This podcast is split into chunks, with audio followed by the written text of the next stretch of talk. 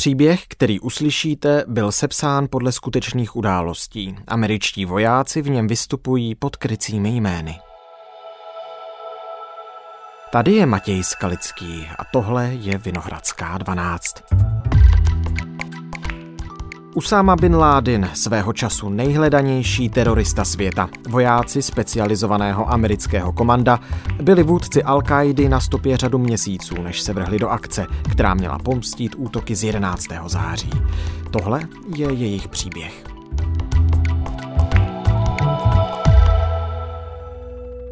Dnes je pondělí 15. ledna. Hon na Bin Ládina. Článek vydaný v časopisu The New Yorker. Napsal Nikolas Schmil. Díl první. Komando na stopě teroristy.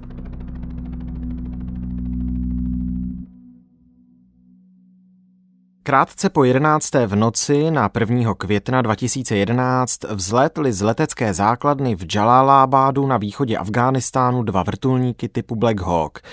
Zamířili na tajnou misi do Pákistánu zabít Usámu bin Ládina. Na palubě obou vrtulníků bylo celkem 23 členů speciálních operačních sil amerického námořnictva, takzvaných Navy SEALs. Šlo o chlapy z týmu 6, dnes oficiálně známého jako Naval Special Warfare Development Group, zkráceně DEVGRU. Letěl s nimi také pákistánsko-americký překladatel, kterému budeme říkat Ahmed, a belgický ovčák jménem Cairo. Nesvítil měsíc a piloti museli mít nasazené noktovizory, aby zvládli bez použití světlometů bezpečně přeletět přes pohoří, které se táhne podél hranice Pákistánu. Radiokomunikační zařízení utlumila posádka na minimum. Na palubě panoval děsivý klid. Po 15 minutách začaly vrtulníky klesat do horského údolí a nepozorovaně vklouzly do vzdušného prostoru Pákistánu. Tamní armáda už více než 60 let upíná pozornost zejména ke svému východnímu sousedovi, Indii. Hlavní systémy protivzdušné obrany Pákistánu byly kvůli posedlosti Indii směřovány na východ, jak upozorňuje expert na pákistánské ozbrojené síly Shuja Nawaz, autor knihy jménem Skřížené meče s podtitulem Pákistán, jeho armáda a vnitřní války. S tvrzením na váse souhlasí i někteří státní úředníci a představitelé obraných složek. Ne však vysoce postavený muž z pákistánské armády, kterého jsem zastihl v jeho kanceláři v Rávalpindí. Podle něj nikdo nenechá své hranice bez dozoru. Umístění a zaměření radarů mi ale prozradit odmítl. Prý nejde o to, kde radary jsou nebo kde nejsou. Tvrdí, že nepozorované vniknutí amerických vojenských sil pramenilo z technologické zaostalosti pákistánského obraného systému oproti možnostem Spojených států. Každý z Black Hawků obsluhovali celkem tři muži ze 160. leteckého pluku speciálních operací, kterým se přezdívá Night Stalkers, tedy noční slídilové. Dva z této trojice byli přímo piloti. Jejich stroje upravili tak, aby nevyzařovali teplo, nedělali hluk a maskovali vlastní pohyb. Kvůli tomu využívala konstrukce letounů ostré a tupé úhly a měla protiradarovou ochranu. Cílem amerických vojáků byl dům v pákistánském Abbottabadu, vzdáleném bezmála 200 kilometrů od hranic s Afghánistánem. Tohle na místní poměry menší město leží severně od metropole Islámábádu v podhůří Pír Panžálu a je oblíbeným letoviskem pro rodiny toužící po úlevě od úmorných veder na jihu. Abbottabad založil v roce 1853 jeden britský generál a v roce 1947 se stalo sídlem prestižní vojenské akademie nového státu Pákistán. Podle informací schromážděných americkou CIA se sotva kilometr a půl od vstupu do této místní akademie měl ukrývat Usama bin Laden. A to přesně ve třetím patře domu nedaleko hlavní třídy Kakul Road ve středostavovském sousedství Bilal Town. Bin Ladenův dům byl součástí komplexu budov stojících na pozemku o rozloze ani ne půl hektaru. Pokud půjde všechno podle plánu, marňáci se skočí přímo do areálu, překonají Bin Ládinovu ochranku, zblízka ho zastřelí a tělo převezou do Afghánistánu.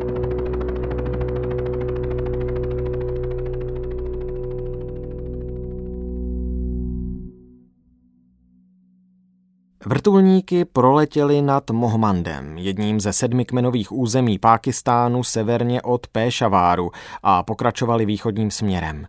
Na podlaze seděl velitel červené eskadry, jedné z mnoha v rámci útvaru Devgru.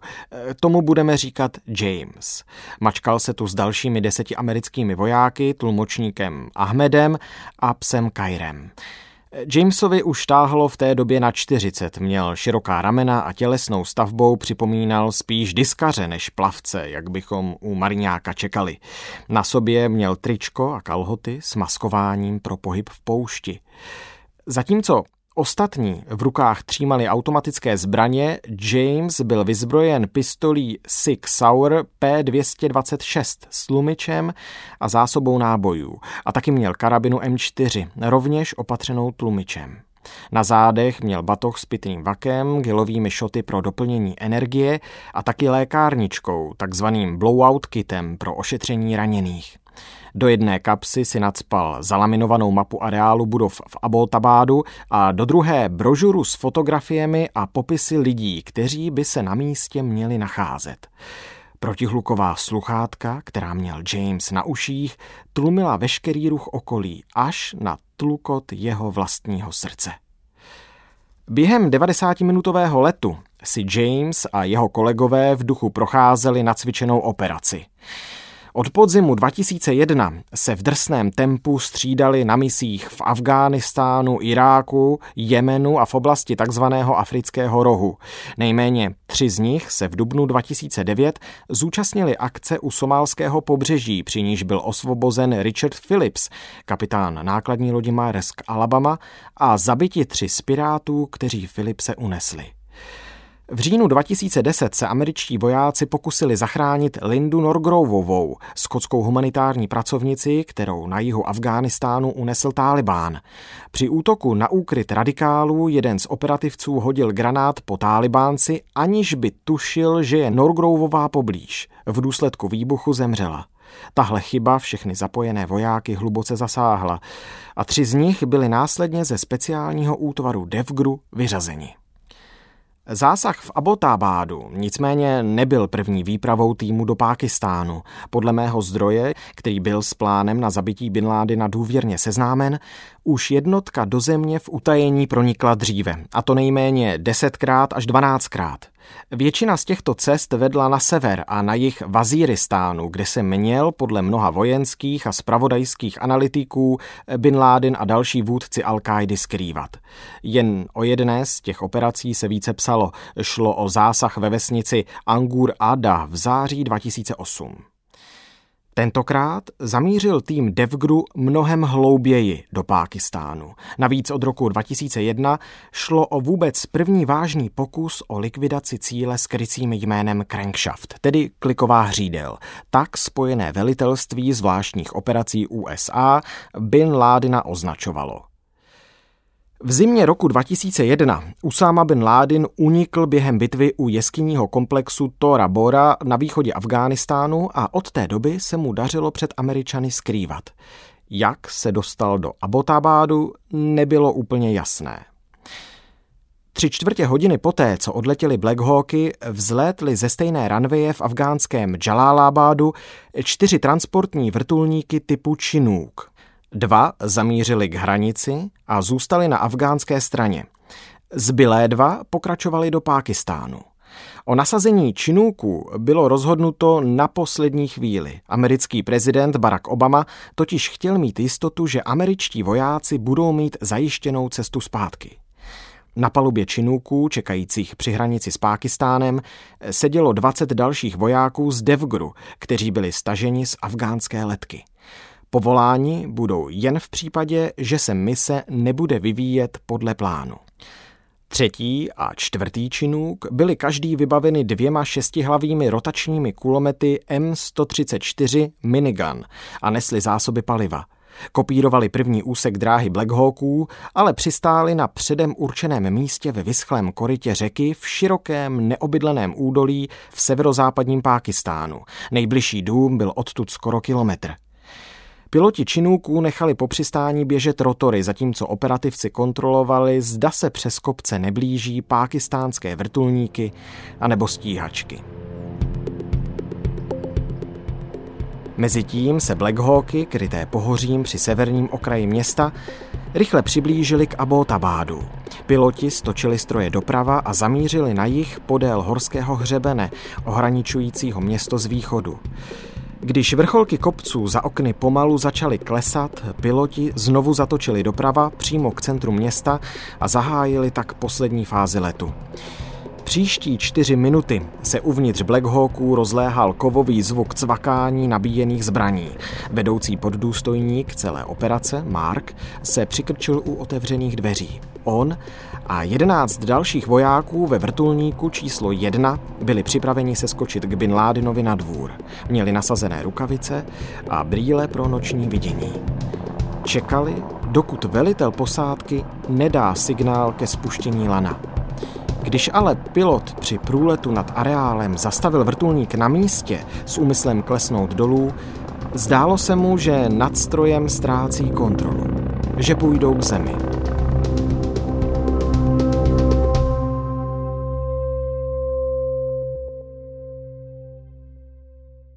V roce 2008, měsíc před americkými prezidentskými volbami, se někdejší senátor z Illinois, Barack Obama, střetl v debatě na Belmontské univerzitě v Nashvilleu s Johnem McCainem. Žena z publika se tehdy Obamy zeptala, zda by byl ochoten stíhat v Pákistánu vůdce al i v případě, že by to vyžadovalo invazi na území spojeneckého státu. Barack odpověděl následovně – pokud bychom měli na mužce Usámu bin Ládina a vláda Pákistánu by nebyla schopná nebo ochotná ho zneškodnit, pak myslím, že bychom museli jednat a zlikvidovat ho sami. Bin Ládina zabijeme, Al-Kaidu rozdrtíme. To bude největší priorita naší národní bezpečnosti. McCain, který svého soka často kritizoval pro naivitu ve věcech zahraniční politiky, označil takový slib za pošetilost. Prohlásil, že své plány předem odkrývat nebude. Čtyři měsíce poté, co usedl do oválné pracovny Bílého domu, byl Obama informován šéfem CIA Leonem Panetou o nejnovějších pokrocích tajné služby při pátrání po Bin Ládinovi. Prezident nebyl spokojený hned v červnu 2009, proto vydal memorandum, kterým Panetovi nařídil vytvořit detailní plán operace s cílem nalézt vůdce al -Qaidi. Žádal, aby tomu Panetovi lidé věnovali maximum svého úsilí. Obama posílil zejména utajovaný program bezpilotních letounů. Za první rok jeho vlády bylo v Pákistánu provedeno více raketových úderů než za celých osm let úřadování George W. Bushe. Teroristé tuhle změnu pocítili rychle. V červenci 2009 televize CBS informovala o prohlášení al qaidi v němž se mluvilo o statečných bojovnících, kteří byli odvlečeni a o mnoha úkrytech, které byly srovnány se zemí. Al-Qaida z toho všeho vinila špiony, kteří se prý po celé zemi rozšířili jako kobylky. Po Bin Ládinovi však nebylo ani stopy. V srpnu 2010 se Paneta znovu dostavil do Bílého domu, tentokrát už s lepšími zprávami. Analytici CIA byli přesvědčeni, že se jim podařilo zaměřit Bin Ládinova kurýra, třicátníka vystupujícího pod jménem Abu Ahmed Kuwaiti. Řídil bílé SUV s bílým nosorožcem nakrytu rezervního kola. CIA začala tohle auto sledovat. Jednoho dne se na satelitních snímcích podařilo zachytit, jak tohle SUV výjíždí do velkého betonového komplexu v Abotabádu. Areál tvořila trojpodlažní hlavní budova, dům pro hosty a několik hospodářských objektů. Agenti v domění, že tady Kuwaití bydlí, nechali místo dál sledovat. Zjistili, že obyvatelé nevynáší odpadky, ale že všechno pálí a že sem pravděpodobně není zavedena telefonní linka ani internet. Kuwaití a jeho bratr areál pravidelně opouštěli a vraceli se do něj. Další muž, žijící ve třetím patře, z domu taky tu a tam vycházel, vždy ale zůstával za zdmi komplexu. Někteří analytikové proto začali spekulovat, že by to mohl být Bin Laden. Muže označili slovem pacer. V tomto smyslu je možné tohle označení přeložit jako pravidelný chodec. Obama byl ze zpráv od CIA nadšený, ale ještě si netroufal poslat vojáky do akce. John Brennan, poradce hlavy státu pro boj proti terorismu, mi řekl, že Obamovi konzultanti podrobili získaná data mnoha otázkám, které měly spochybnit, že se na místě Bin Laden skutečně nachází. CIA proto zintenzivnila úsilí získat další důkazy. Britský deník The Guardian například přinesl zprávu o tom, že jeden z lékařů pracujících pro tajnou službu projížděl Abbottabadem a nabízel očkování. Byla totiž naděje, že se tak podaří získat vzorky DNA Bin Ládinových dětí. Nikdo z komplexu ale nakonec vakcinaci nepodstoupil. Koncem roku 2010 dal Obama šéfovi CIA Panetovi za úkol zjistit, jak by se dalo na areál v Abotabádu zaútočit. Ten proto skontaktoval Billa McRavena, který šéfoval spojenému velitelství zvláštních operací USA. Podobné akce měla většinou na starosti přímo armáda, ale američtí mariňáci se do nich v posledních letech zapojovali čím dál častěji.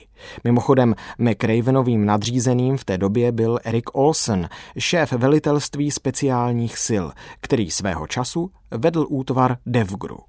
V lednu 2011 McRaven nařídil důstojníkovi Spojeného velitelství zvláštních operací a bývalému zástupci velitele Devgru, aby vytvořil plán akce. Tomuto muži říkejme třeba Brian.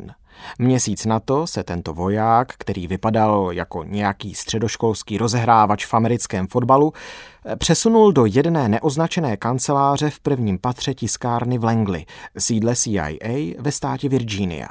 A stěny své nové úřadovny pokryl topografickými mapami a satelitními snímky abotabáckého komplexu.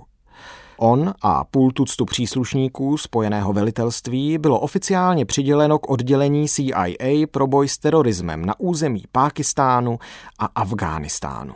V praxi tým nicméně fungoval jako samostatná jednotka. Jeden vysoký důstojník protiteroristického centra, který štáb spojeného velitelství navštívil, ho označil za místo mimořádného tajnůstkářství a diskrétnosti. Popsal, že všechno, na čem tam pracovali, bylo přísně střeženo. Vztahy mezi jednotkami pro speciální operace a CIA sahají až do dob války ve Větnamu. Hranice mezi oběma se ale postupně setřela tím, jak se důstojníci tajné služby a členové armády potkávali na mnoha misích v Iráku a Afghánistánu. Vysoce postavený úředník z ministerstva obrany mi vysvětlil, že tihle lidé spolu prostě vyrostli. Jejich struktury byly propojené a vůbec měli toho dost společného. Ostatně generál David H. Petrius, bývalý velitel amerických sil v Afghánistánu a Iráku, později převzal vedení CIA a naopak Leon Panetta byl jmenován ministrem obrany. Nicméně mise Bin Laden posunula spolupráci mezi agenturou a Pentagonem na další úroveň. Byla povolená CIA, narýsovaná šéfy zpravodajské služby a realizovaná operativci z útvaru DevGru. Asistent šéfa právního oddělení CIA John Rudson prohlásil, že zásah v Abotabádu znamenal plné začlenění spojeného velitelství zvláštních operací do akce CIA.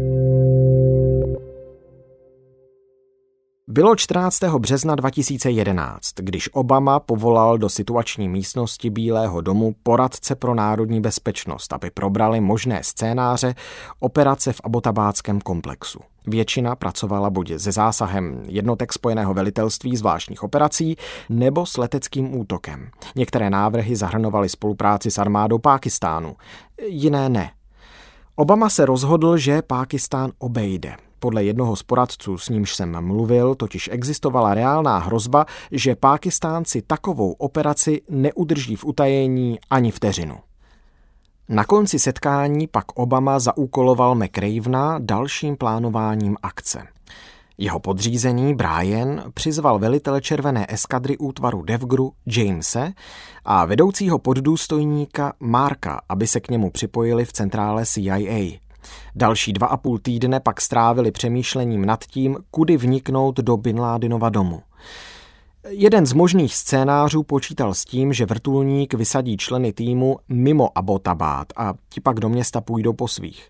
Riziko vyzrazení bylo ale vysoké a vojáci by se navíc dlouhou cestou ke komplexu příliš unavili.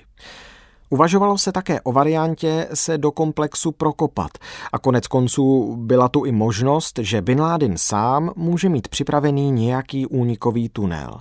Snímky, které poskytla Národní agentura pro geografické spravodajství, nicméně naznačovaly, že v blízkém okolí se nachází stojaté vody a komplex tak zřejmě stojí v záplavové oblasti. Hladina podzemních vod se pravděpodobně nachází přímo pod povrchem, no a tak byla možnost hloubení tunelů vyhodnocena jako krajně nepravděpodobná. Nakonec plánovači akce souhlasili, že největší smysl dává doletět přímo do areálu.